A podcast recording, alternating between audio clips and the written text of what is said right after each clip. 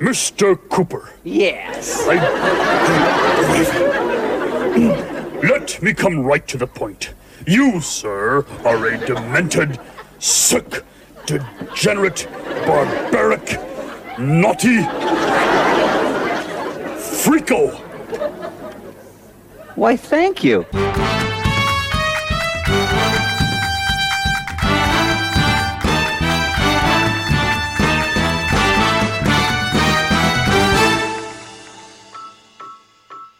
Hi ho, and welcome once again to a feat of lunatic daring, the most sensational, inspirational, celebrational, Muppetational podcast about Jim Henson and the Muppets.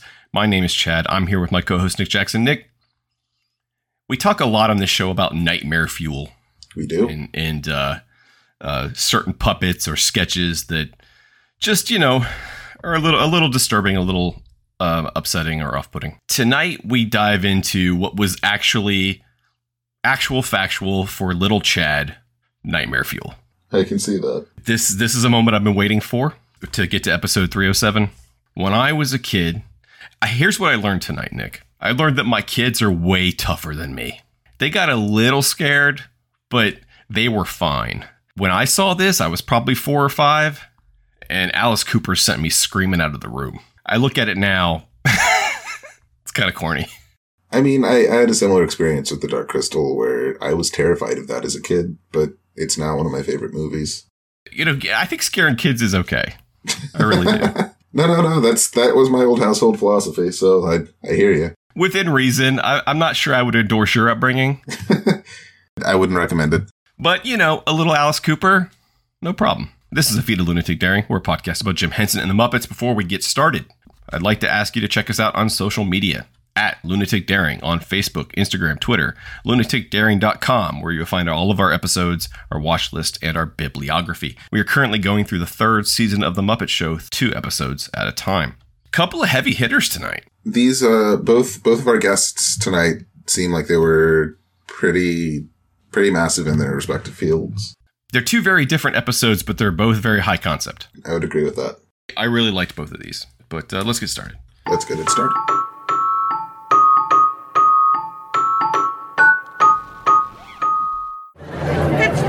The Muppet Show with our very special guest star, Alice Cooper. Yay! I know I ask you this all the time, but I gotta know what what was your conception of Alice Cooper? a general conception of 70s rock that sort of rolls Ozzy Osbourne, Alice Cooper, and Kiss all into a ball. And like, I, I haven't done a deep enough dive on any of them. Bowie exists independent of that, but it's Bowie. But like, I knew who he was. Um, I, I feel like I've seen him off and on since childhood, but by the time I would, by the time I came around, he was already, for lack of a better term, kind of older news, or I, I guess it'd be kinder to say established. I would say pretty much kind of during your lifetime, he kind of has become mostly just famous for being Alice Cooper. Hmm. Vincent Damon Fernier, or Fernier, one of the two, but I'm going to say Fernier because it's, you know, it's funnier.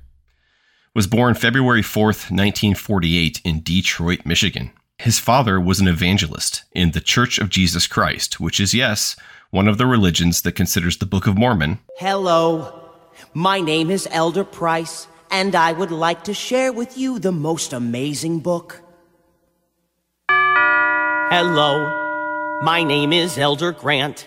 It's a book about America a long, long time ago. the book, not the musical, as scripture. In fact, Vincent's grandfather was both an apostle and the president of that church at one point. Wikipedia says he had a series of childhood illnesses.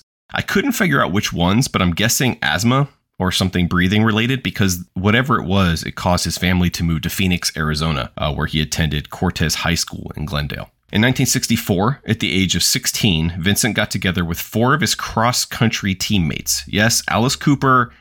One thing you have to remember about Alice Cooper is he's kind of a jock. He got four of his cross country teammates and formed a band to play the high school talent show. They called themselves the Earwigs. They dressed up like the Beatles and sang parodies of Beatles songs. Only one member of the group, Glen Buxton, knew how to play any instrument, so he played guitar while the others relied on the ancient art of mime. Apparently, the show went well enough though because they decided to give it a try and be a real band. renaming themselves the Spiders, and you know, for the most part, learning their instruments. Vincent Fernier was made the lead vocalist. After graduation, their rhythm guitarist left and was replaced by a football player from a rival school. Their single, Don't Blow Your Mind, was a number one hit locally, tearing up the airwaves in Phoenix.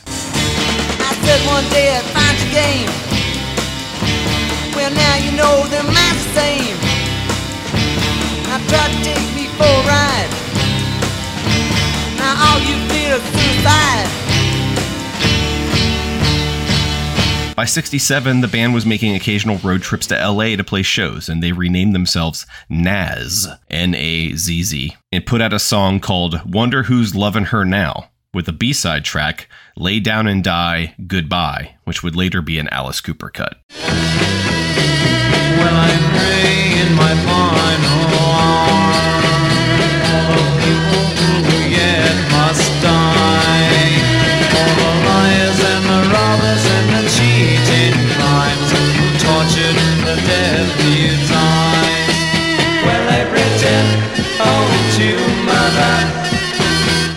In 68, the band changed its name to Alice Cooper. They chose the name simply because it sounded wholesome, generic, safe, and white bread, which would contrast with their music and their style. Vincent also started wearing makeup and created a stage persona inspired by various pop culture elements, from Bette Davis to Barbarella to Emma Peel from The Avengers. So, after playing a real bad gig at the Cheetah Club in Venice Beach, where the entire crowd had walked out after like 10 minutes, the band was approached by a music manager who thought they had potential. He introduced them to psychedelic musician and producer Frank Zappa, who, after an audition, signed them to his new label, Straight Records. Their first album, Pretties for You, was released in 1969.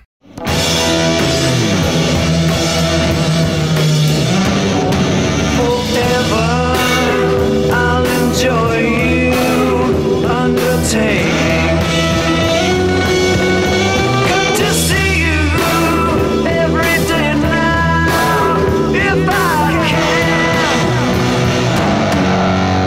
So that same year, Vincent Fournier, while on stage, bit the head off of a live chicken and drank its blood on stage to the cheers of the ravenous mob.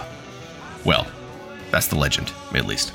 What really happened was that Alice Cooper was playing the Toronto Rock and Roll Revival concert when someone threw a chicken, possibly in a pillowcase, uh, onto stage. The boy from Detroit and from Phoenix, not exactly a farm guy, assuming the chicken could fly, tossed it into the air, where it quickly plummeted to the ground, landing in the venue's wheelchair section, where apparently, and this is pretty bad, don't get me wrong, apparently the fans ripped the chicken apart. The story that came out of it, of the head biting and the blood squirting, became an instant sensation and was just the right kind of publicity for a heavy band like Alice Cooper. After Vincent told Zappa what had really happened, Zappa said, Well, whatever you do, don't tell anyone you didn't do it.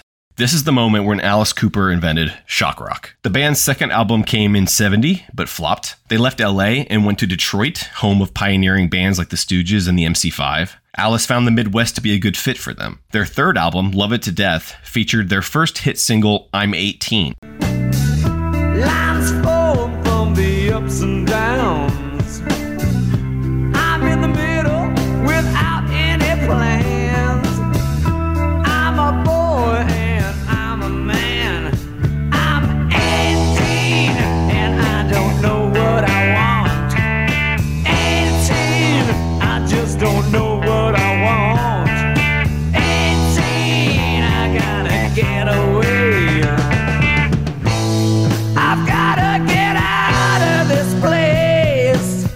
Based on its success, Warner Brothers Records bought their contract and released the album on a much bigger scale, with a much bigger A&R budget. They made more records, um, several.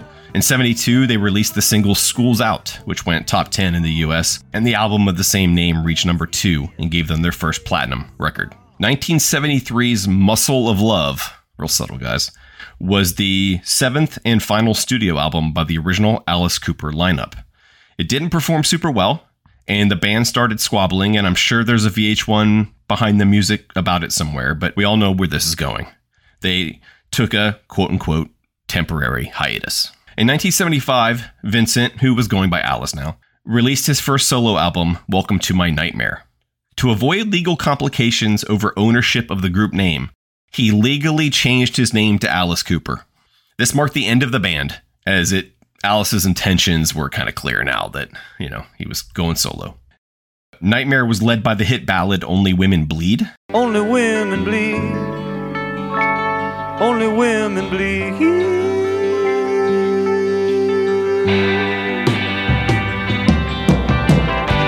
Man makes your hair gray. He's your life's mistake. All you're really looking for's an even break. He lies right at you. You know you hate this game. Slaps you once in a while and you live in love and pain. Uh, it's a concept album based on the nightmare of a child named Steven and features narration by fellow Muppet Show guest star Vincent Price. Moving to the next aisle, we have Arachnida, the spiders, our finest collection. This friendly little devil is the Heptathilidae, unfortunately harmless. Next to him, the nasty Lycosa raptoria. His tiny fangs cause creeping ulcerations of the skin. And here, my prize, the Black Widow. Isn't she lovely and so deadly? Her kiss is 15 times as poisonous as that of the rattlesnake. This all went along with the outrageous stage shows he was known for putting on. Pyrotechnics and lights and all that, sure, but what about an eight foot tall furry cyclops that the lead singer would, near the climax of the show, decapitate on stage? I've never seen Metallica do that. In 1977, Cooper checked himself into a sanitarium for treatment. He had been consuming two cases of Budweiser and a bottle of whiskey a day. After getting out, newly sober, Alice made an album called From the Inside, kind of an autobiographical thing, and he wrote it with Elton John's songwriting partner, Bernie Taupin. The sobriety didn't last long, and Cooper says he cannot remember a big chunk of the 1980s. But he was eventually hospitalized with cirrhosis of the liver, and this time he got sober for good. Alice has done Hollywood Squares, been on WrestleMania, done a little bit of acting. He almost died when rehearsing a stage trick where he pretended to hang himself, but instead actually kind of really did hang himself. He had a song on the Friday the 13th Part 6 soundtrack. Um, listen, there's a lot. Alice spends the next couple decades just being Alice Cooper. He keeps making records. Some people care about them, some don't. He kept touring. Some people went, some people didn't. In the 2000s, he played Dungeons and Dragons on that 70s show. Cheer up, King Zentar the Great. Let's get out there and slay that dragon. released more albums, was given a star on the Walk of Fame in 2003. He received the Rock Immortal Award at the 2007 Scream Awards. And I knew that because I was in the crowd that night. Alice Cooper played Schools Out with Slash and Rob Zombie. I was in the crowd. He's worked and toured with Rob Zombie and Marilyn Manson, who who obviously was a ripoff of Cooper. And they actually had a little bit of a beef about it, but they kind of squashed it. But as we found out, Marilyn Manson's a piece of shit. Alice Cooper, the band, was indu- inducted into the Rock and Roll Hall of Fame in 2010. Alice is a big sports fan. He uh, is very, very famous as a golfer. He's very famously a golfer. He's even done commercials for Callaway Golf. He's a Republican, but doesn't really like to talk politics very much. He is a restaurateur, more on that in a moment, a radio DJ, an icon, really, an author, a father of three, and has been married to the same woman for 45 years. What Alice Cooper did more than anything, though, especially in his years before The Muppet Show, was introduce horror imagery to rock and roll and elevate kind of this heavy metal stagecraft in a way that would change the genre forever. He was released nearly 30 albums, the most recent one this year in 2021, and has been touring almost constantly since 1968. He's currently 73. So, my Alice Cooper story. I've never met Alice. I've met two of his three children. In 2006, we were making uh, the movie that I wrote, Dakota Sky, in Phoenix, Arizona. One of the people who auditioned to play the lead, um, who was a friend of a friend, was a woman named Calico Cooper, Alice's daughter. We decided to go a different way for the lead, but we offered her a smaller role, and she took it. Phoenix was kind of her hometown anyway, because Alice, that's Alice's home base. So we were out there sh- shooting the movie, and she she only worked a couple of days, but we were three weeks into production. We needed a place to hold a concert. There was a small rock show in the script, and we we were having a hard time finding a place. Calico, his daughter, made a made a call to Alice and asked him if we could use his sports bar. He has a place called Cooperstown in Phoenix, downtown Phoenix, that has this kind of outdoor stage for performances, but it's kind of a small thing that that a local band would totally play. And he gave it to us for free for a night and um and let us shoot there saved in and in a movie with a super low budget anything you get for free is a blessing and we got a whole location for free.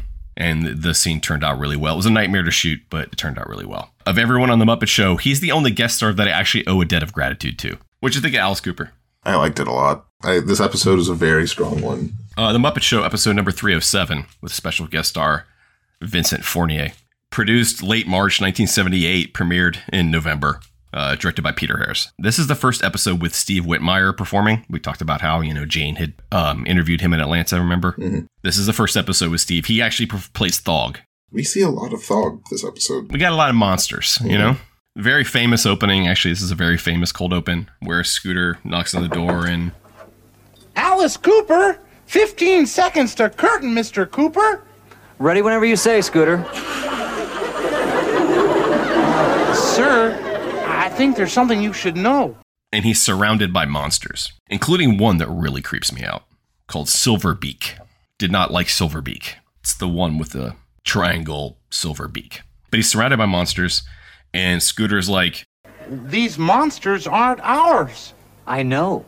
They're mine. but these monsters, including Chop Liver and a couple others, they're going to be his uh, his band for the episode. We have the Muppet Show theme. Kermit comes out after he uh, introduces Alice. He gives a little shiver. You know, I think he did the same thing for Vincent Price. My daughter predicted that bats were going to fly out of Gonzo's trumpet. It's like a will o' the wisp, wasn't it? Said it was like a like a little spirit, a little ghost.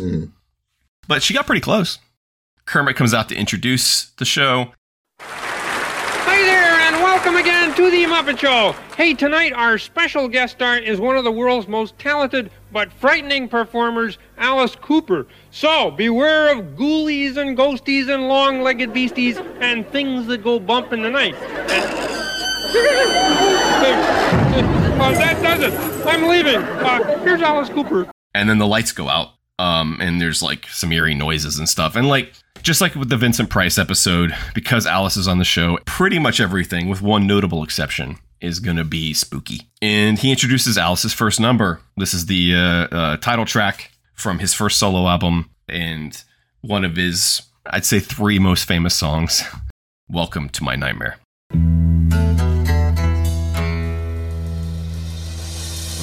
Welcome to my nightmare.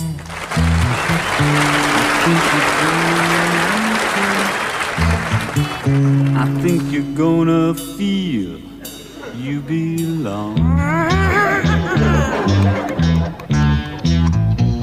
Welcome to my nightmare. So, my like the one note that I put down for this is just proto goth. Well, there's that, and then also the the re-imaging of the River Bottom Nightmare band. Like, was were there goth kids before Alice Cooper, or was that something that predominantly took took off in like the '80s? He helped build that for sure. Um, you wouldn't have, you definitely wouldn't have Kiss without Alice. You wouldn't have Manson, but no, he he's the first one, one of the first ones, I'd say. There there were others. Black Sabbath did this a little bit too. That brought this. Black Sabbath did the less um, showy version of this. If there's somebody else, it's somebody unheralded that I don't know, but. Yeah, he kind of helped create this like, musical identity that in, in tying what we would consider now to be not quite metal, but hard rock to evil, hmm. to the devil. Obviously, I think he probably has a big influence on goth, whether it's directly or indirectly, you know. So he has a band called the Vile Bunch, which is all the monsters from the beginning. But you're right there; they're kind of a even more twisted version of the River Bottom Boys. Welcome to my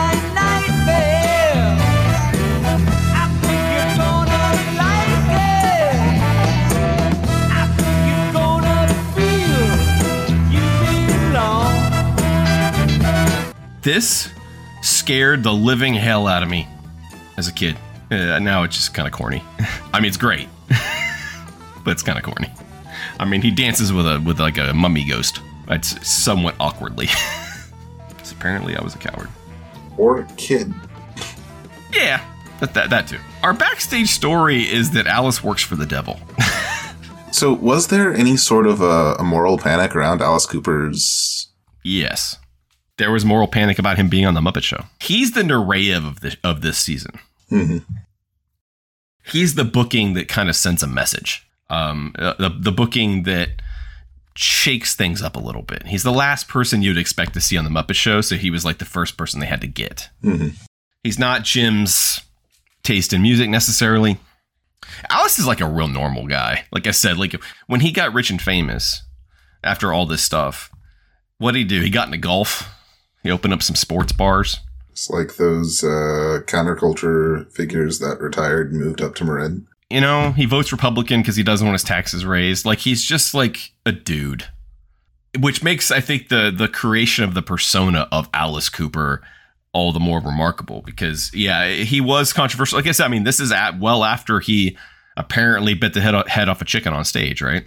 Which everyone believed is true, just like everyone thinks Ozzy Osbourne bit the head off of a bat on stage. Well, the other thing, we live in the age of social media and things being shared very quickly, but I have to imagine back in the 70s, word of mouth was doing most of the mimetic work. Like that game of telephone's gonna wreak havoc, and not only did he bite that off of a chicken, but this person's version of the story is gonna have him doing something very different with a corpse. Kermit makes a very rare reference to another episode. Hey, boy, it wasn't spooky like this when Julie Andrews did the show. I think Julie Andrews is Kermit's happy place. William Tell and his assistant or his son or somebody, they're the next act is a William Tell act. Wait, were the characters actually William Tell? Yeah, I think they should call him William Tell. Yeah, William Tell. And then and then the the oh, it is his son because then they say Dave Goelz is credited as Walter Tell. That's dark. I mean, it's dark either way, but for that to actually be them, They go on stage and, and obviously William's a little shaky. William Tellack! William Tellack on stage, you guys! Come on, move it, move it, move it! Don't shout, it makes me nervous. So then Kermit makes an offhanded remark to Alice about how it must be great to be a rock star. Oh, would you like to be a rock star? Uh, oh, well, well, uh, yeah, sure, sure. Love to be a rock star. Well, then just sign this contract. Contract? Uh, yes, I have a friend that runs a service. And he produces a contract. So the the backstage is quite Faustian. oh yeah. That's the back the backstage story is the story of Faust. At some point, Kermit invokes the name Faust directly. Yeah, he flat out says it to Gonzo. yeah. we'll get we'll get to how willing Gonzo is. But there's also there's a question that it raises too, because I think Kermit tries to slide out by saying like, "Yeah, I would love to be a rock star, but I'd also love to be an astronaut." And Alice literally just says, "Just scratch out the word rock star, and you can put astronaut, and it'll be fine." I'm like, if that's the case, could he scratch out the word soul and put out put in a different payment? No, that's non negotiable. So, yeah, so this whole conversation, and now while they're having this conversation about Kermit selling his soul to the devil, who's a friend of Alice's, he says, arrows are flying into the backstage from the William Tell bit that we don't see. There is a William Tell act on stage going horribly that we're not watching. I'm sure that the audience got to see someone die that night. No, he's fine. It's not fine. I mean, once they pull that arrow out, Well, we'll see. I don't know. So, uh, so there's all sorts of so there's arrows flying. The arrow goes through the letter. It's it's it's actually pretty good effects on the le- on the um. Normally, you would do that by pull, by running the camera backwards Hmm. and pulling the arrow out and then running it backwards. But they were doing dialogue and stuff, so I don't think they were recording dialogue backwards. This ain't Twin Peaks. Hmm. Kermit's like, You must be kidding. Why, how can he guarantee that? And what must it cost? Ah. Not a penny, just your soul. and he vanishes. There's a lot of vanishing in this episode. Mhm. There's a lot of apparition. Then William and Walter Tell come off stage, and um, Walter's got an arrow through his head.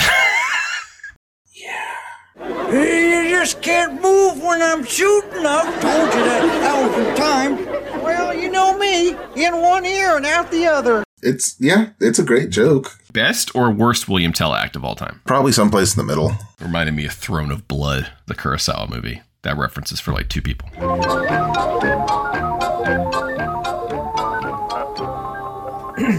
Dr. Bunsen Honeydew, here at Muppet Labs, where the future is being made today. Do germs look like prom dresses? So, here's the thing. Mhm. Timeline wise, one of these things would have been influenced by the other. The bit about blowing up a virus is a full on, like, episode plot point for an anime series from the 80s that I was a big fan of. And so I got weirdly nostalgic.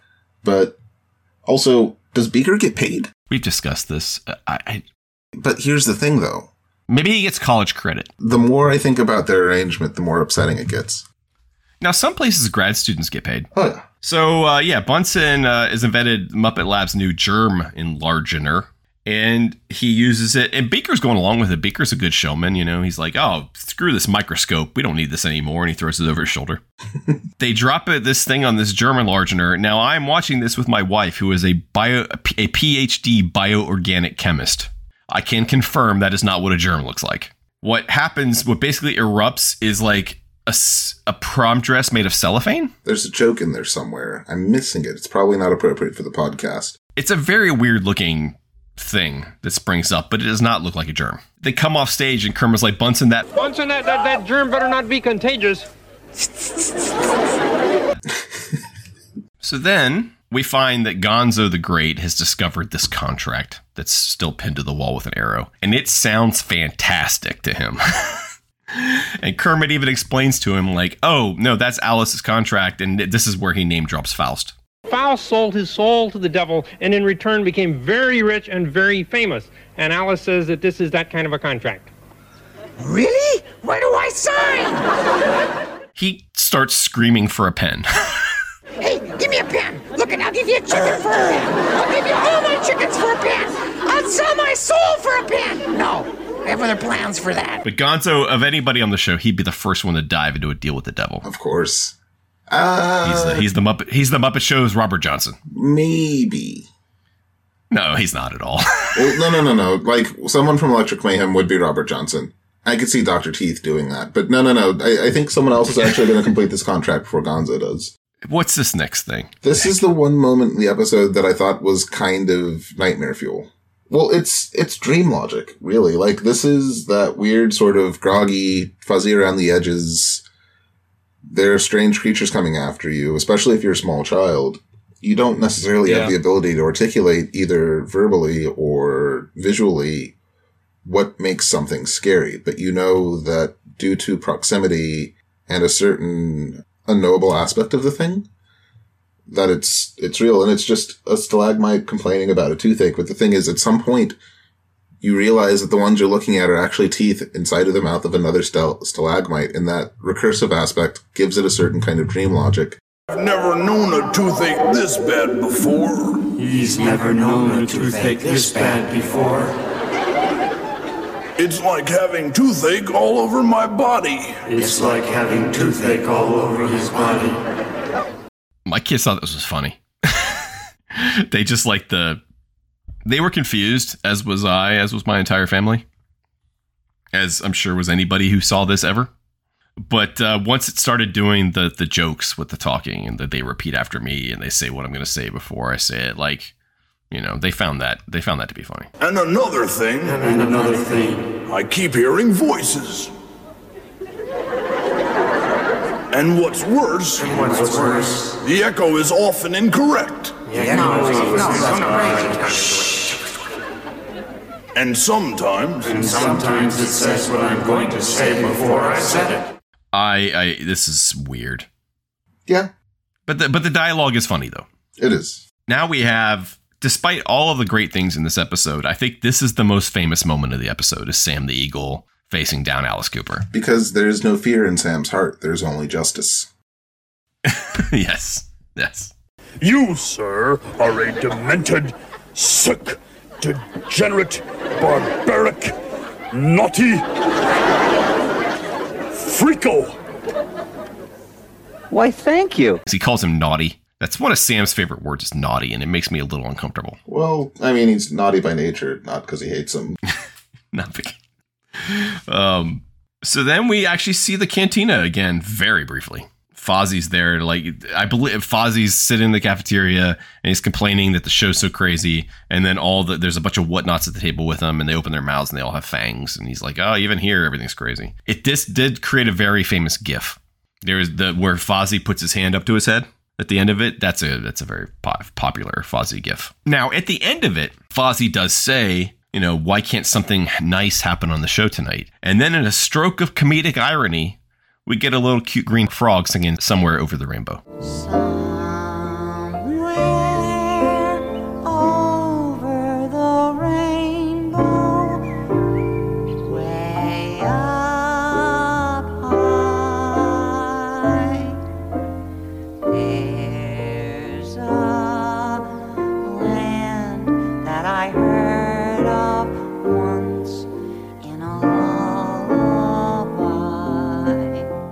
Obviously from The Wizard of Oz. Weird? I, it's it's a bit of a left turn, but I think I could see this being them trying to like throw a softball to any of the censors that are like, this is this episode's a little too much. Can we get something wholesome? It's very wholesome. I think it's just meant to be in contrast, right? Mm-hmm. Fozzie says, let's do something nice, and they cut to something nice. Someday I'll wish upon a star and wake up where the clouds are far behind me.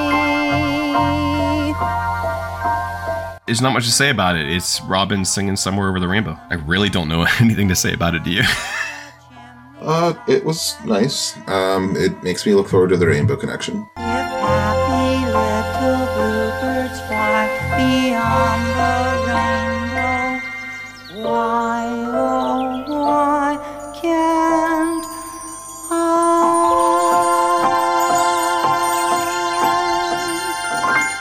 I love this UK spot. I didn't realize this was the UK spot. Love it, love it. I was really happy to see the return of Think About This, folks. Kermit's sitting at his desk and he comments about how spooky the show is tonight. And then a candle. It's basically he basically gets in like a poltergeist situation where you know his ca- the candle on his desk starts moving around. And yeah, you're right. He he blows the candle out and then does yeah does the uh, think about this, folks. That I don't think they've only done that one other time. I think that was the pilot, wasn't it?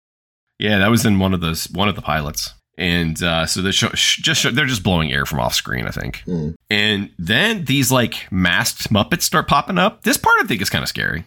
It reminded the uh, Boogeyman song in The Nightmare Before Christmas. Like I, I just remember the image of him rolling dice, and something about that reminded me of this a lot. And they scare Kermit, and Kermit eventually gives up and goes ah and runs away. And then as soon as he runs away, the blue the mask comes down and it's Blue Frackle, and they start singing "Once a Year Day."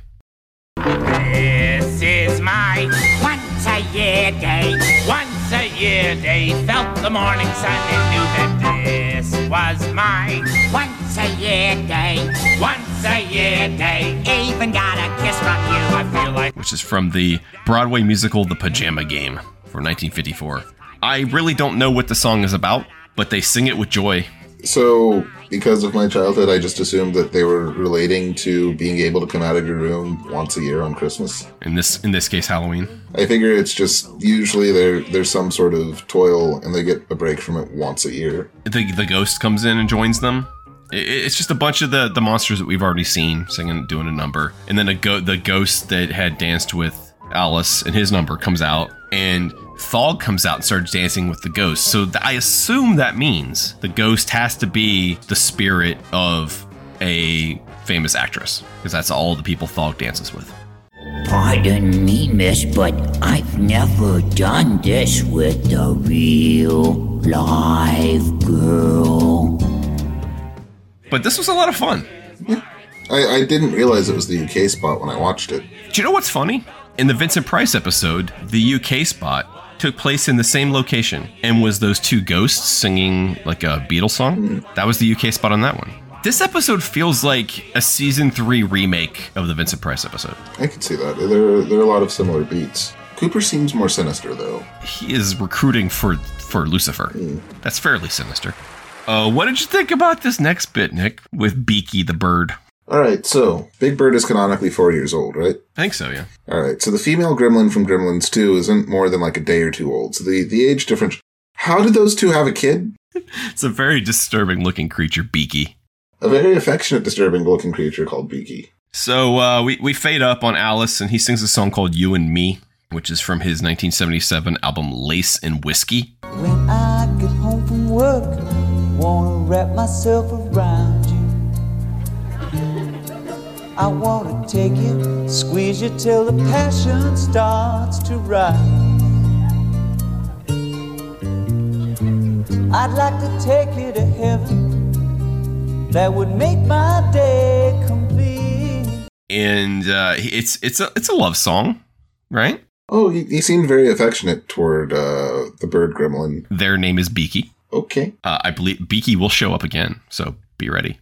That raises a lot of questions. So they, it does. It doesn't make much sense. Um, there's a couple of things that don't make sense in these episodes tonight, but I'm okay with that. Um, and he sings this very affectionate kind of. There's a couple of lyrics in there that are a little provocative, and he's singing, and they're like, what? What? was it? They're like lounging on the floor of his dressing room almost. He's got a full on Hugh Hefner smoking jacket going on. It's like a harem, but he's only got one woman there. Well, something tells me that Beaky wouldn't be good at sharing. But you and me ain't no movie stars. Is what we are. We share a bed, some loving, and TV. And uh, so he gets the end of the song. It's it's a nice it's a nice song. Scooter pops in, and is and this oh and and the the bird does sing though with Louise Gold's voice. Um, and he's stroking the the bird's feathers. And now that you've mentioned the female gremlin, I can't unsee it. You're absolutely right. Um, but he's very affectionate towards this bird. Scooter pops in and says, "Miss Piggy, we need you on Pigs in Space." And then all of a sudden, Beaky starts talking with Frank Oz's voice, and it's like, okay, I'll be right there. Pardon-moi, Alissimo. it stands up, catches a look of itself in the mirror, and goes, What the? Hey! All right. Listen, Cooper. The deal is off. She, so the whole time it's been Piggy, who has made the sale, has sold her soul to the devil for fame and fortune, but did not know that she would be turned into this abomination. I mean, because of it. She's altering the deal, and he should pray that she doesn't alter it further. Yeah, you know, you know that's going to stay in. Oh yeah, good work. Also, like I, I will say this: I didn't think you could back out of deals with the devil. I mean, most people probably can't. Miss Piggy is doesn't want to get high yod. Pretty much. This is one of his like you know rock power ballad type songs, right? Um, or just like you know it's it's a softer song from him. And uh, I like that they gave it a punchline. Yeah. Hello, boss? No, no, I didn't make a sale. Uh, listen, do I get any commission on hourly rental?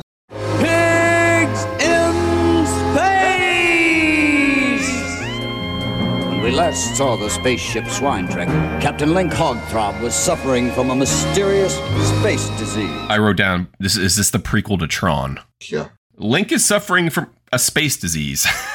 That's just all it says. Space disease. There was a 90s late night talk show with a digitized head, and I can't remember what it's called. I think it was on MTV. Max Headroom? That might have been it, yeah. Max Headroom was the character, and he was like, he also did commercials and stuff. Hmm. He shows up in Back to the Future 2. It was actually a real guy. They just did some digital stuff to him. Uh, one of the things that did stick out to me in this, actually, wait, this episode came out in 78? 8.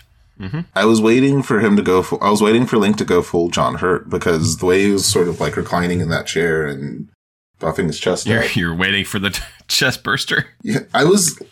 It would be on brand for the episode, kind of. So Link is suffering some from some sort of space disease. Now this doesn't make any sense whatsoever.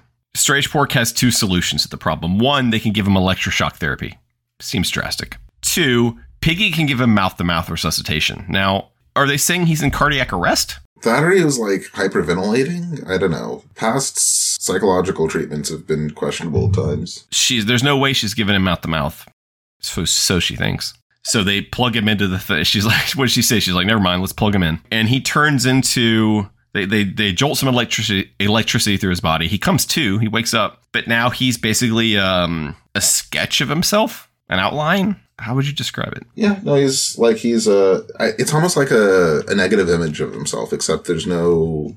It doesn't apply to the rest of the screen. But it's something that I would have seen in a lot of '80s music videos. Yeah, it's a, it's a neat little visual trick. I think there's a very funny line though where Piggy's like, uh, much more interesting. No, I think he looks weird. and Strangepork's like, no, man, he doesn't look interesting. He looks weird, which I would say are the same thing. You know, this is not okay. Link kind of leans in and tries to get a little kissy poo from Piggy, and their snouts do touch. And I guess that's how pigs kiss. And although she is being very sweet to Link in this, up until the point he tries to kiss her, she's like, wait, what are you doing? And apparently, this Tron sickness is uh, contagious. Wait, is this is this Bunsen Honeydew's disease? Oh, They're geniuses. I'm gonna I'm gonna pretend that that was intentional, but that yeah, It might be. They're geniuses. So, uh, so anyway, so eventually, of course, Strangepork gets the disease as well, and they're all running around like mad people. Uh, these little outlines, and then all of a sudden, the the ship starts to change, and the same thing happens to the ship, and and it's like turns purple lines and stuff, and it just goes psychedelic, and you know, just reminded me of Tron. So then we get our finale where Alice comes out and sings one of his biggest tunes, School's Out. I've always found it funny that you had this guy, like, you know, with all this devil stuff and everything. It was never, it was always tongue in cheek, but he's with all the satanic stuff. And then his, like, big hit song is about, yay, school's out.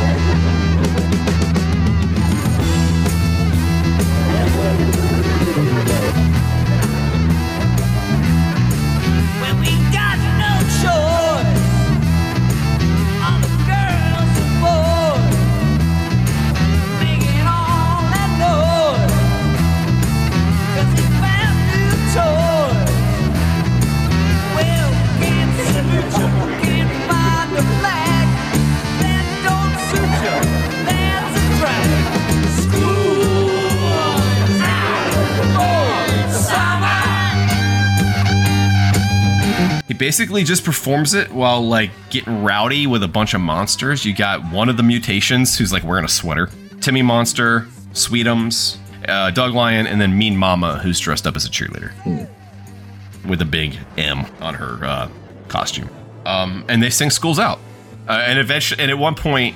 Uh, Alice rips off his graduation gown and he's wearing like a red devil leotard with a devil tail, which got a reaction from my family. and he just like all of a sudden he's in this like pajamas almost. There wasn't the staging on this was a little like casual-ish. I I don't know how to put it. So there's a movie, I want to say it came out in 91, 92, called The Class of 1999, which was this ridiculous, yes, bad, like, I think it was riff on The Substitute or something. It had this 90s dystopian setting with a bunch of high schoolers that were all in gangs and fighting each other. And production quality wise, it looked a lot like this set. I just I needed to, to see like peroxide blonde Stacy Keach and a very scary Pam Grier, and we would have been fine. I've never seen that movie, but you're selling me. it Stacy Ke- Stacy Keach and Pam Grier, you're selling me. Like Stacy Keach and Pam Grier in the mid '90s. Yeah, they made a lot of bad movies, but they've both made a lot of bad movies.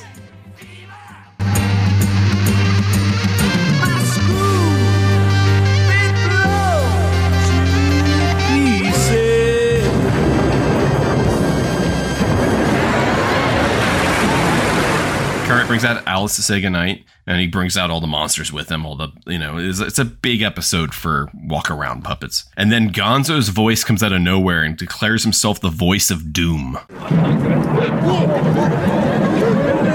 This is the voice of doom. Sounds more like the voice of Gonzo. And then Gonzo magically appears, much like Alice does. And he's got a long piece of paper, and Kermit's like, Is that the contract? He's like, Nope, it's worse. It's the special effects bill. For a second, I thought it was a CVS receipt. Now, I thought this was funny. My kids, no reaction whatsoever. Don't think they quite understood what Gonzo meant. They don't share their dad's trauma. And then at the very end, Statler and Waldorf make a James Fenimore Cooper joke, you know, for kids. So that was Alice Cooper. You should see his sister, James Fenimore. Yeah, I know who that is. James Fenimore Cooper is the author of like Last of the Mohicans. Okay. He's uh, kind of the f- he's considered one of the first American novelists. I believe he was the the biggest selling American novelist of all time for quite some time. He wrote a series of books called the Leather Stocking Tales. It's five books. Last of the Mohicans is one of them. It's all about the same character. Hmm. Man, those books are hard to read. I've tried. I believe it. Um, they're just they're they're drier than hell. Great episode. This was a great episode. I've conquered it, Nick. I'm proud of you. I've conquered the Alice Cooper episode of The Muppet Show. Thank you. I no longer fear it. In fact, I enjoy it. Now let's wait for the Liza Minnelli episode and see if I can get through that one.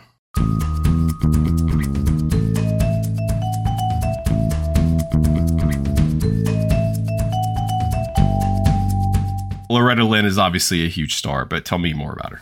So, Loretta Lynn was born Loretta Webb on April 14th, 1932 in Butcher Hollow Count, or er, in Butcher Hollow, Kentucky, to Clara Marie and Melvin Theodore Ted Webb. Did you say Butcher Hollow? Butcher Hollow, Kentucky. Wow. Which is a name. Nice. That is one of the most American names.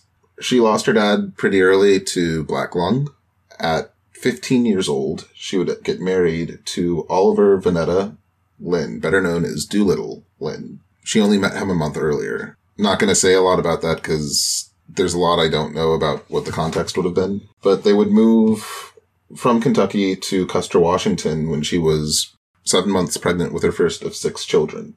Doolittle, she would be married to Doolittle for the rest of his life, which would be another 60 years. I think he would pass in 96. And well, we'll, we'll touch a little bit more on their relationship as, as this goes on. But one of the things, one of the positive things she said about him, and I'm just going to call their relationship archetypally complicated, um, was that he always encouraged her to sing and to do things. He bought her her first guitar. She learned on that while he was doing a lot of his production otherwise. She has been performing for a long time, so anyone who's listening who is a Loretta Lynn fan, I don't mean any disrespect, but I'm going to glance over a lot of her singles and or records because she's got a lot of singles and or records. Her first release was I'm a Honky Tonk Girl, uh, which was released in February 1960.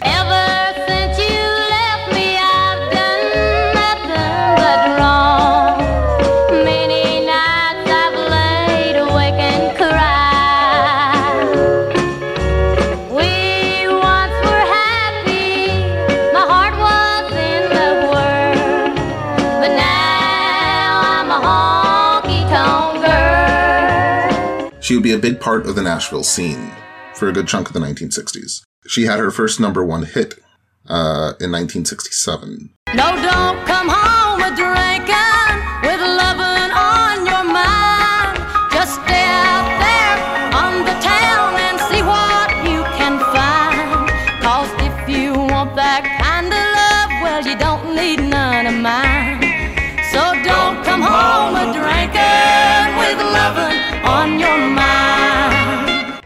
lot of her songs would focus on women's issues and themes about husbands that cheated on their wives and or mistresses that were a little persistent. So maybe she was a little 90s R&B before 90s R&B was a thing.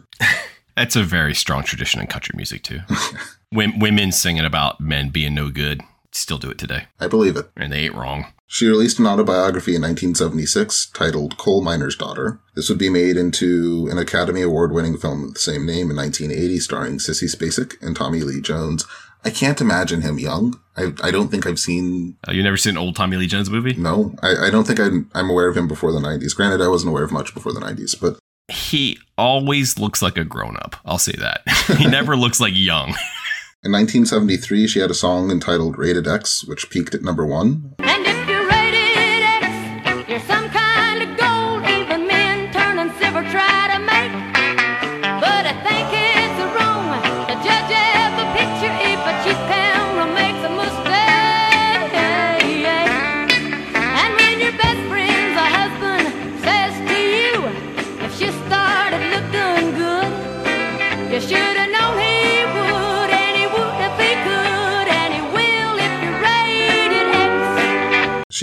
Released another song in 1975 called The Pill, which was one of the first songs to discuss birth control. All these years I've stayed at home while you had all your fun. And every year that's gone by, another baby's come. There's gonna be some changes made right here on Nursery Hill. You set this chicken your last time, cause now I've got the pill. She would form a professional partnership with Conway Twitty in 1971, and they would have five consecutive number one hits between 1971 and 1975. For four consecutive years, uh, between 72 and 75, they were named the Vocal Duo of the Year by the Country Music Association. And they, they won a, another string of awards from a number of different entities. They, they were a very successful partnership. In 1993, Lynn would team up with Dolly Parton and Tammy Wynette, I know one of those two names, to form a group called the Honky Tonk Angels. That's what we call a supergroup. The CD would peak at number six on the Billboard country charts, and they charted with a single called Silver Threads and Golden Needles. In 2002, she had released her second autobiography called Still Woman Enough, and it became her second New York Times bestseller, peaking in the top 10. She would also publish a cookbook in 2004 called Your Cookin' It Country.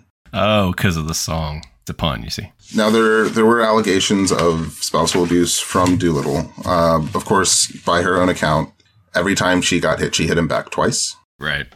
She is still alive and I believe still performing, although she has some hel- had some health problems. She had a stroke at her home in 2017 and she had to cancel all. She's still touring. I don't, well, I mean, I hope she's not touring right now. Right. She's a bit of a complicated John Cleese-esque political figure. Uh, she did support Trump. Yeah. She also was the first solo female country artist to perform at the White House. She was invited by Nixon, and she would also return to perform during the administrations of Carter, Reagan, Bush 1, and Bush 2. And she, she doesn't really talk about politics a lot. The Muppet Show, episode 308, featuring guest star Loretta Lynn, produced between April 4th and April 7th, 1978 and it would premiere in the UK on April 23rd, 1978, and it would make it to the States October 26th of the same year. It was directed by Peter Harris and written by our favorite guys. We do have some new faces, the babies. So I wanted to talk about that, and I, I didn't want to jump the gun too much. Well, I wanted to list them off because they will come back. Was that Frank? Oh, we'll get. What do you mean, the puppet? Mm-hmm. Yeah, we'll we'll talk about that. Okay. We do have the babies. They will come back several times. They were designed by Calista Hendrickson. Um, but yeah, they're a group of um, I would say disconcerting looking infants. Nightmare Fuel.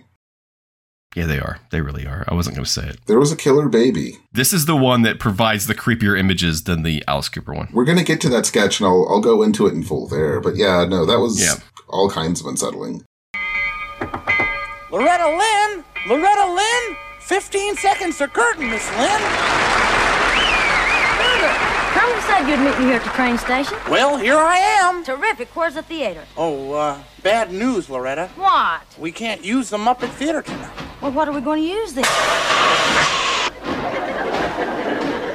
Platform 2. Platform 2. Platform 2. Yeah. So the entire Muppet Show is going to be held at a train station tonight. Which I like as a concept for them to just upend everything about it and still roll with it because that keeps on theme for the Muppets in general while also bringing in the appropriate amount of chaos. So they reshoot the Muppet Show theme. It's, it's all done very rustic. Uh, I think it's a little off key. Oh, yeah. It's like they did the art with crayons.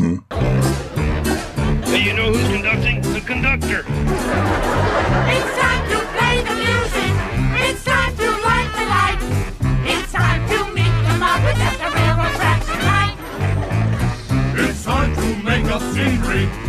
hope we do it right. It's time to get things started on the most sensational, inspirational. Yes, it's sort of railroad stational. This is what we call the Muppet Show. This is gonna be terrific, Kermit.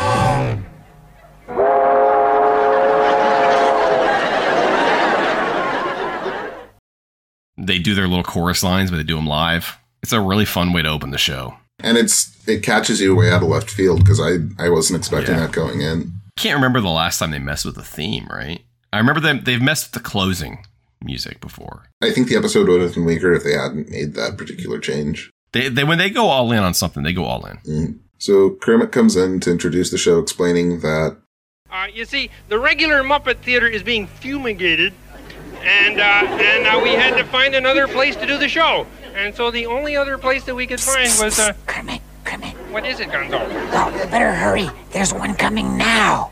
Uh, yeah, yeah, the only other place that we could find. From there, we go into her first number, where she is backed by Lubbock Lou and his Jug Huggers to sing a song called You're Looking at Country. Uh, this was written by Lynn. It's from her 1971 album, You're Looking at Country. Just in case you, you didn't get the theme.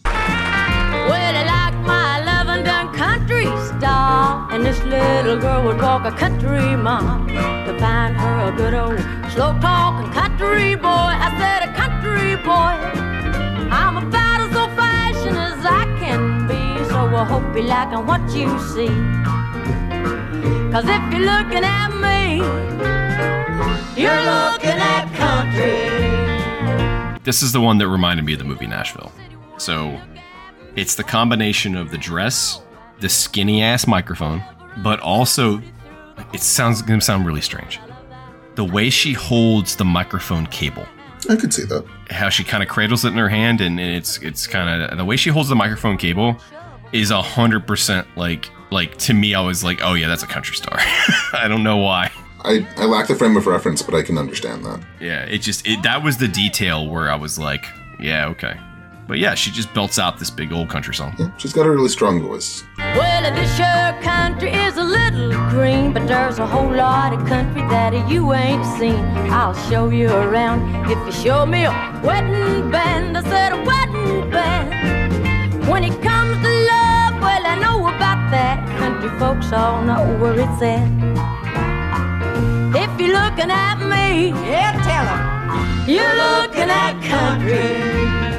From from there we go. So why are Statler and Waldorf here? Like I'm I'm usually happy to see them, but They hate it so much, but they can't stay away, Nick. are they Bruce Willis in the Sixth Sense? Do they not realize they're dead? Is that what's going on? I don't think they're dead. I think they're addicts.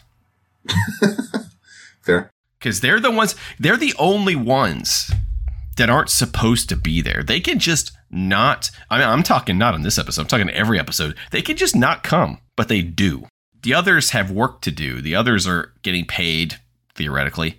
The others have acts on. They don't have any of that. They don't have to be there. They're not part of the show. I mean, every once in a while, Statler decides to try to work his way backstage to drop off plants to the objects of his affection, but You know, you do it one time. it's all it takes. It grows like kudzu. You do it one time and a guy can't live it down. You bring one killer plant. Uh, yeah, Statler and Waldorf are sitting on a couple of lot luggage, piece of luggage. I'm reminded of how long their legs are and how weird that is. Yeah, yeah.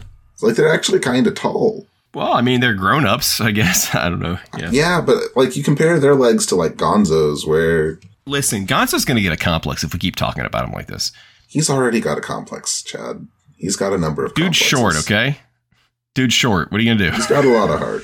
And in this episode, a lot of enthusiasm. yeah, he's he's helping. He's helping. Kermit's decided that the baggage room is going to have to do for an office, but it's not really going so great. Every time a train goes by,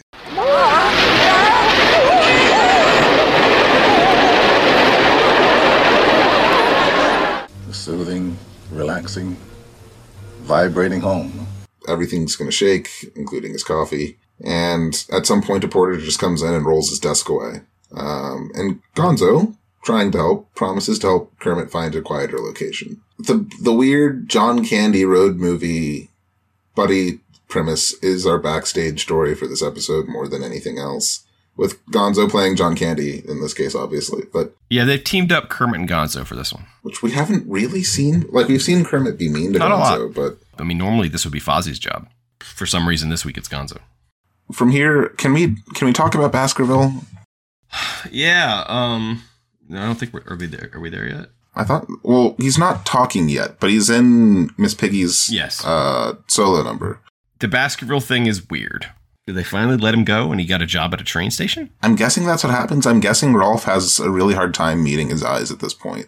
Like in some darker timeline, there is a story about obsession and the jilted former performance partner who just Be like hates him. Amadeus. It's like Amadeus, but with Rolf and Baskerville. In this bit, we we come in on Miss Piggy waiting for a phone call, and she sings a solo called "All Alone." But because it's a train station and there's no such thing as personal space at a train station, uh, she's continually interrupted by passengers who are running to catch trains. All alone. I'm so all alone. Whoa, train on track one! Track one! I heard him. Performing, you mind? All alone by the telephone. Piggy just gives up by the time the phone does ring because you know why why bother? She was she was done with it. Yeah, she was done with it. All Alone was a 1924 Irving Berlin song. It was also famously covered by Sinatra. So, um, this is just funny. This is kind of an extended Wayne and Wanda. Mhm. But yeah, you saw the two puppets that were in the crowd, Jim and Frank. Yeah, The Jim and Frank puppets are in the crowd. but we we still don't have that band back. No, we're never going to see that again. But this is the first time we've seen the Frank puppet since season one. Here is a Muppet News Flash. Oh, excuse me. Uh, uh, how much is a pig news here? Well, will you get out of here? Hmm? Oh, oh. Deliveries of letters and parcels may be delayed as a result of a strike by mailbag handlers due to take effect immediately. The newsman. I hope the newsman has a happy home life. I hope he's got a loving wife and kids that adore him who want to go into journalism to be like their dad as he softly and quietly urges them to find another job. He has found himself in a small newsstand, the kind that would make Asimov very jealous. Yeah, a, a news kiosk, right? A newspaper kiosk. Uh, and he's reporting on a strike amongst mail carriers. Um, but punchline, of course, is that airmail is being delivered as normal. And th- knowing the newsman, he probably thought that getting out of the Muppet Theater meant his, his chances were going to be a little bit better. He probably should have known better. Gonzo, uh, being ever ever so helpful, has decided that he's found the perfect place for Kermit's office. Um, and he assures him that it's the caboose of an out of service train, which slight tangent. I've seen a number of like personal writing grottos that are just made out of modified old train cars. And I'm never going to be able to afford that, but it's nice to dream. It's not. It is nice. But it only looked like it was out of service, uh, as Kermit and Gonzo find themselves headed to Pittsburgh. And poor Kermit was just, just trying to find a spot to work. The scooter, take over for me. I- I'll be back as soon as I can. This is terrible. I'll say we have to change trains at Altoona. Where is Altoona? It's a funny word. It's in Pennsylvania as well. I guess I should learn these things since I live there now. It's okay. American education doesn't focus geography so much, which is why our Eu- European friends laugh at us. Before they leave, Kermit leaves Scooter in charge because I mean, because Scooter was there. Scooter was there, and also Scooter's been following him around, so he's going to know what's supposed to be going on with the show. Listen, I don't trust this little shit, but he's the but but I think he's your best call. Like you said, he's just he sees the sausage get made more than anybody else does. Yeah. Although I will say Fozzie has experience though.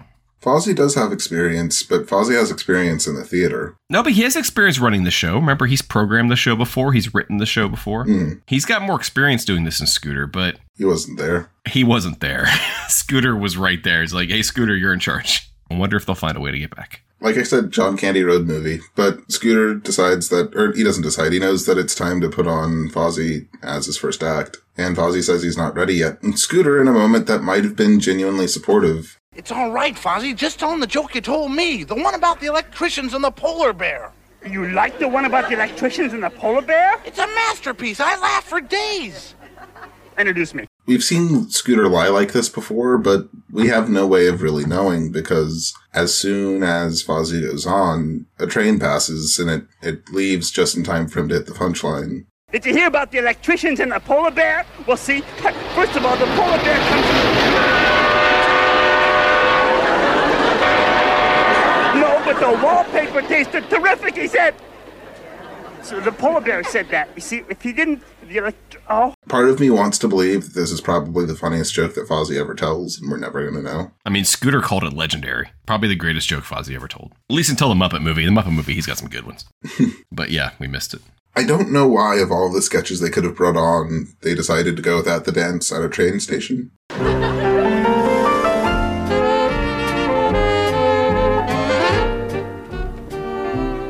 you know, for a teenager, you're very mature. Well, I've been shaving for over a year now. Oh, really? hmm I cut myself both times. I think that's why. I think you nailed it. Fair enough. Uh, two homeless guys wander into the sketch. Neither of them have ever seen people, or at least pigs, dancing at a railroad depot before. they get a really good line in here. They're, they're sort of operating as our chorus for the bit. yeah, they're they're kind of commenting on the quality of the material of the dancers, which is not very good. I feel like they're modeled after famous comedians, but I can't, I can't place it like a Laurel and Hardy kind of thing. There's a little Laurel and Hardy or a little Abbott and Costello there, I hmm. think. But I mean, it's Frank is the tall one. I don't remember who plays the short one. But at the end, where he's like, Hey, these folks are dancing and telling jokes. Well, they're dancing. I thought that was great. It is. His accent kind of uh, made him sound like, since it was Frank's, kind of sounds like Ma Otter. Mhm. What would have been Ma Otter. This next part's the UK spot, which is crazy to me. Yeah, no, this is tied into the resolution of the episode. Why is this their UK spot? Uh, yeah, I think if you cut it, you could still, the story's still there. Yeah. Because of the phone call later, though. So our UK spot, Scooter wanders in and talks to, do we call it one of Gonzo's chickens or is she her own chicken? She's her own chicken, damn it. Now she's in a box right now.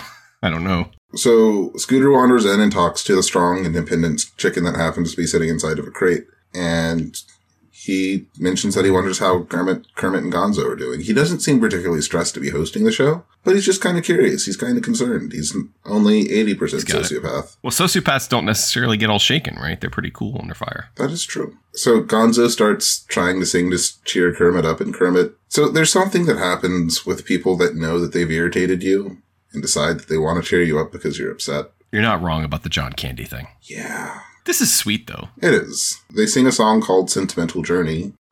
Gonna take a sentimental journey. I don't believe this. He's gonna sing.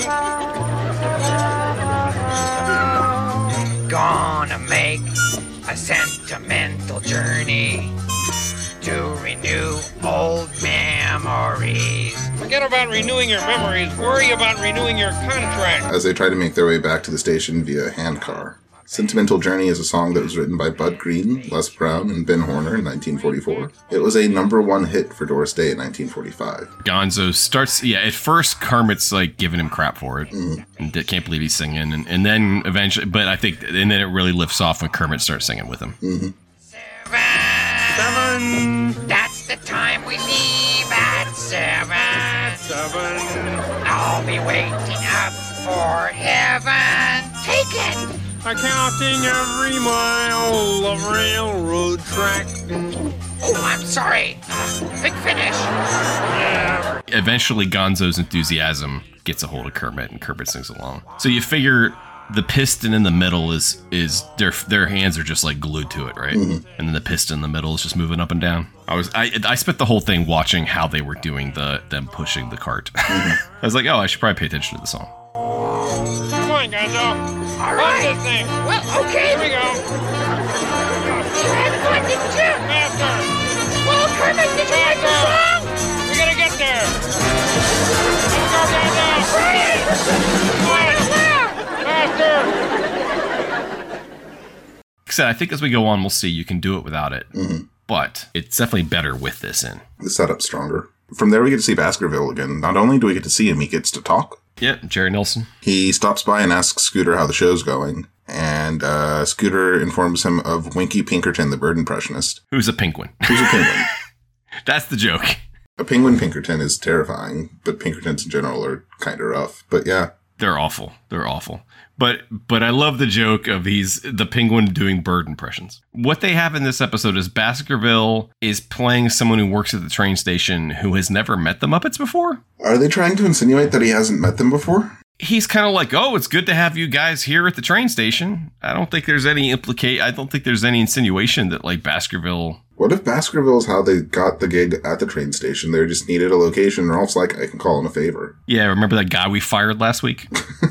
He still loves us. Maybe Baskerville, but because Baskerville's gotten considerably less time on, this is his second job. I don't know. It's weird because the scene between him and Scooter feels like Baskerville's playing a character Mm. of guy at train station. But I think we could. I think we can work it so that it's still canon wise that uh, Baskerville is moonlighting at the train station. I, I did laugh at the penguin though. From there, our guest star returns with just dogs. Some familiar dogs, some less familiar dogs. But she sings a song called Oh Lonesome Me. Uh, it was written by Don Gibson in 1958 and recorded by Don Gibson and Chet Atkins. Oh, lonesome me. I'll bet she's not like me. She's out and fancy free, flirting with the boys with all her charm. But I still love her so, and brother, don't you know, I'd welcome her right back here in my arms. It topped country charts in 58 for eight non-consecutive weeks, and it was Don Gibson's only top 10 hit. Its B-side, a song called I Can't Stop Loving You, became a standard. Oh, lonesome me. Yes, it's pretty straightforward.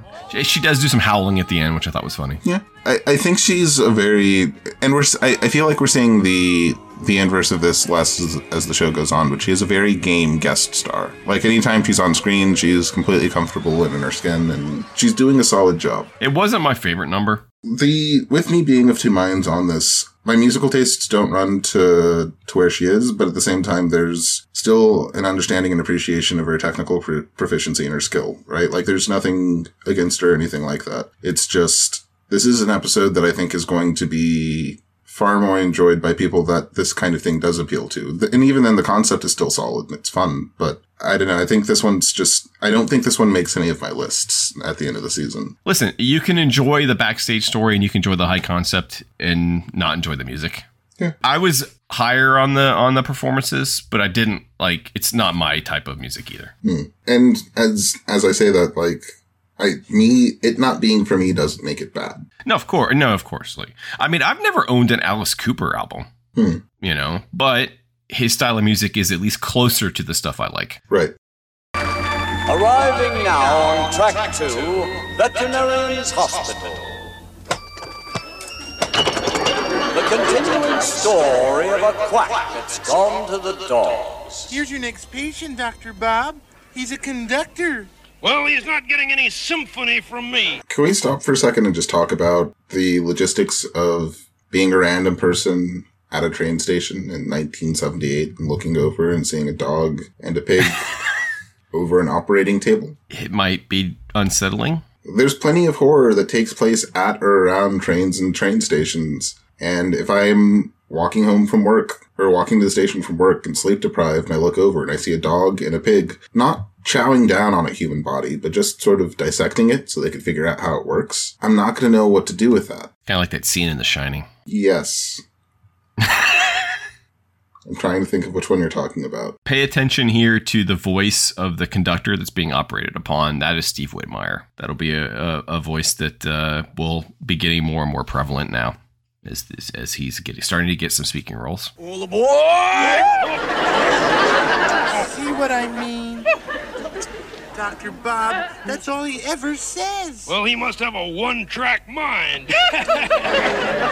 That's your second track joke, Dr. Bob. so what? Who keeps track? That's three. Mm, well, it's too late to change. You can't teach an old dog new tracks. See, so now, see here it makes sense. So now we come in and Gonzo and Kermit are using the handcart. So like, if you didn't have the UK spot, you would just cut to them on the handcart. But that's still, like, this still feels like a second act scene. It does. I'm not saying it doesn't. It's, it's kind of got that classic joke setup where one person's telling someone else to, But, but, but Kermit, Listen, just keep pumping. We gotta get up to the train station.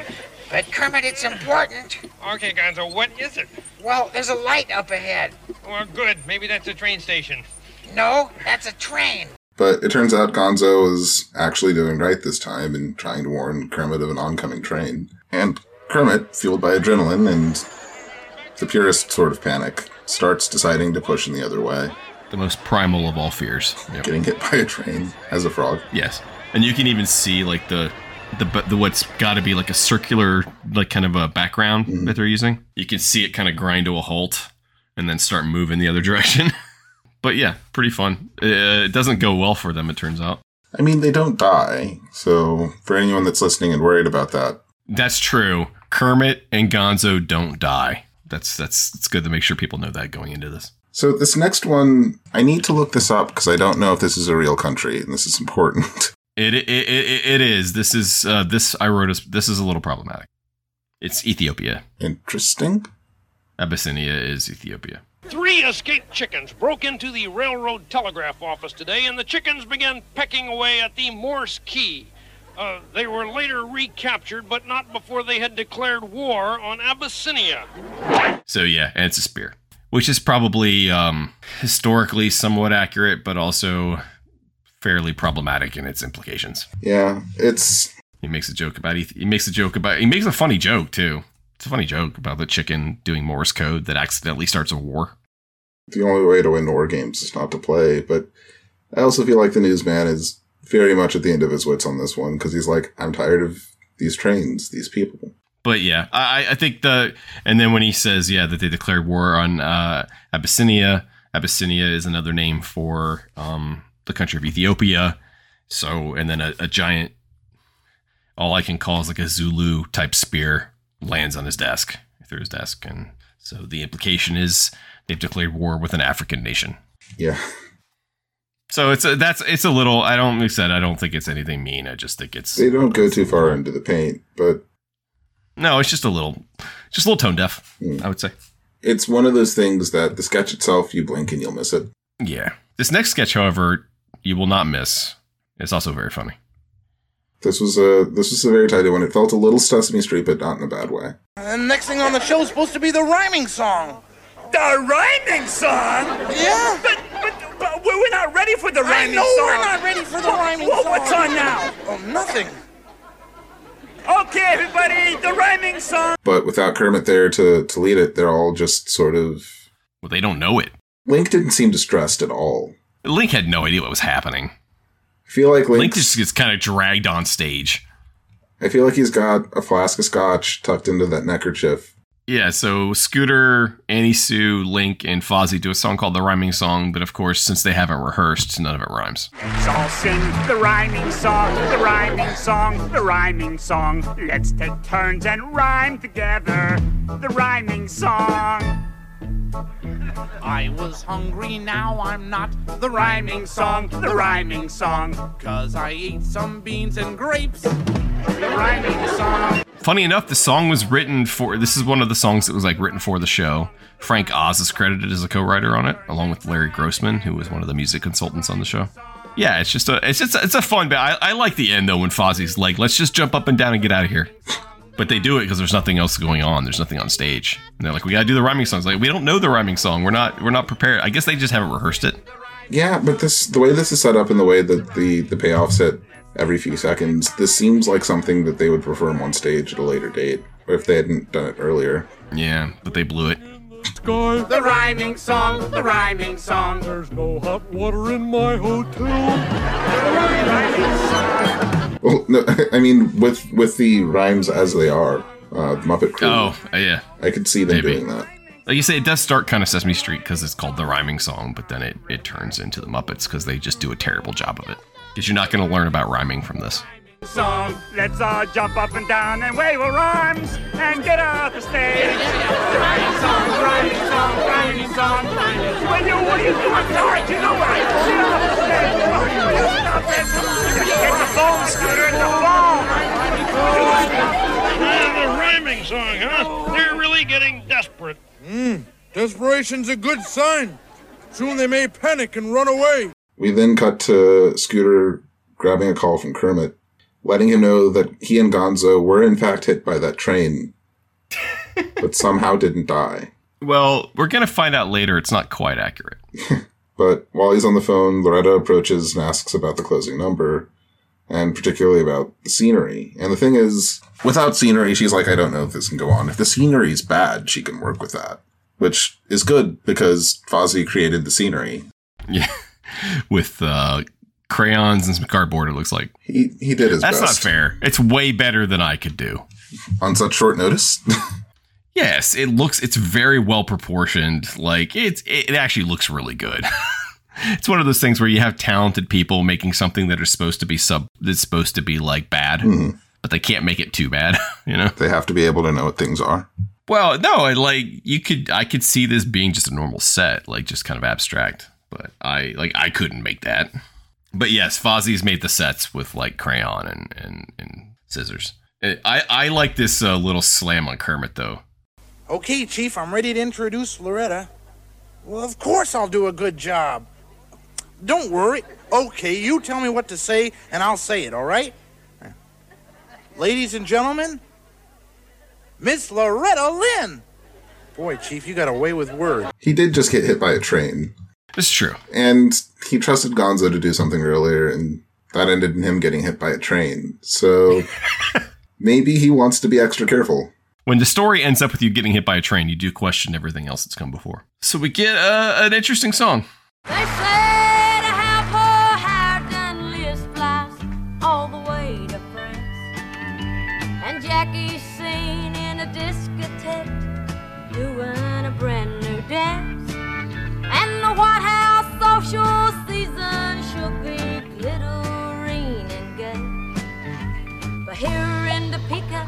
The rain is hard. The faucet is dripping and the kids are bored. One of them is toddling and one is a crow. One's underway. Loretta and the babies, not the Muppet babies, just the babies. No, they're not the Muppet Babies. The Muppet Babies are way cuter. Humanoid Muppets that come straight out of an 80s horror movie, and one of them is definitely carrying a knife. These are creepy looking. They are. They look like the Garbage Holy Pail Kids. cow. Yeah, they're very Garbage Pail Kids. It's a song that was one of Loretta Lynn's hits. It was written by Shel Silverstein, uh, released in 1971. This is absolute nightmare fuel. And I feel a little guilty saying that. Like, we're not full Eraserhead baby, but we're approaching that. It's close. It, there's a couple. There's a couple of them that look kind of cute, and there's a couple of them that are just pure like demon spawn. Like Alice Cooper left him behind. They might have chased him off. What was I doing? Jimmy, get away from that gun. There goes the phone. What's that to say? Bring army buddies home. You're calling from the bar. Get away from that. Wait a minute, the door. Honey, could you stop at the market? Yeah, the number's just about a woman. The song is a woman who's basically a homemaker. And she's talking about some of her other friends and what they've done. And then she's talking about all of her kids and everything and the choruses. And, you know, she's listing off her kids and then one's on the way. You know, she's pregnant. There is a line in the song. You mentioned she did that song called The Pill. Um, there's a line in this song where she says, The pill may change the world tomorrow. It's interesting a time where someone who is known to be fairly conservative was That needle moves, though. I think the definition of conservative, especially pre Reagan, is different. My kids enjoyed the babies, which I was I was scared this was going to mess them up more than Cooper, but they thought the babies were cute. Is there some sort of like a an age distortion? Because I know a lot of kids also thought the Teletubbies were cute, but those are terrifying. I love the Teletubbies, man. Never mind. My theory just went out the window. I Oh, I'm not saying they're cute. I just love watching the Teletubbies. It requires substances to help enhance your experience. old baby dolls are creepy too. Like the creepy doll that you see in every horror movie was probably prized by a little kid at some point. I'm not going to say I haven't gone into my daughter's room and like caught their dolls, one of their like American Girl dolls out of the corner of their eye and be like, you know, and it shot me. It happens. You just need contingency plans in case they get possessed. It's okay, Chad. We won't judge you. Yeah, no, I, I yeah, I, I've, I've, I'm well versed in my child's play. I know, I know how to defeat a Chucky. Kermit and Gonzo arrive back just in time for the show to close, and Kermit thanks Loretta for being their guest, and Gonzo tells him he won't have to worry about any more trains. And the thing is, we have to give Gonzo credit because Gonzo is very solution oriented. His solutions are generally going to be wrong, but when he commits, whether it's digging his way out of the theater Mhm. or redirecting all of the trains by putting up a Looney Tune sign that says this is no longer a train station, it's an airport. It's an airport. yeah. It They just use the same. They use the same jet flyover sound effect that they used when Fozzie was trying to convince Kermit there were jets in the studio in the theater. I didn't catch that, but that's good. Yeah, and then we get the closing theme where Rolf comments that they're not actually playing uh, the music; they're playing a timetable, and they play a very, very off-key and off-rhythm version of uh, the closing theme. Did you notice that part of the band was a chicken with a trumpet? No wonder this sounds bad. We're playing a timetable.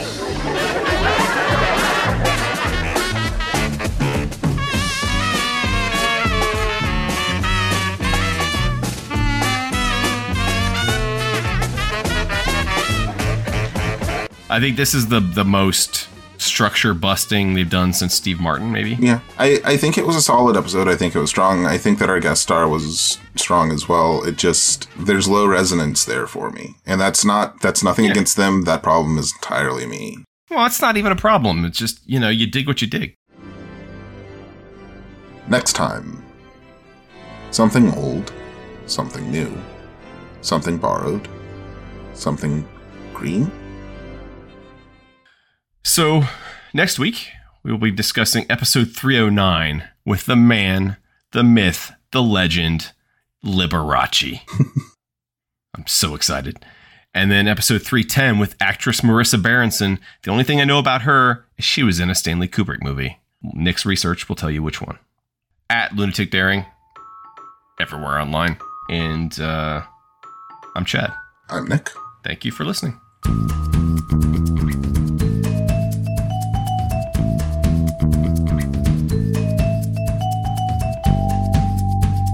Feat of Lunatic Daring is written and produced by Chad J. Shonk and hosted by Chad J. Shonk and Nicholas Jackson.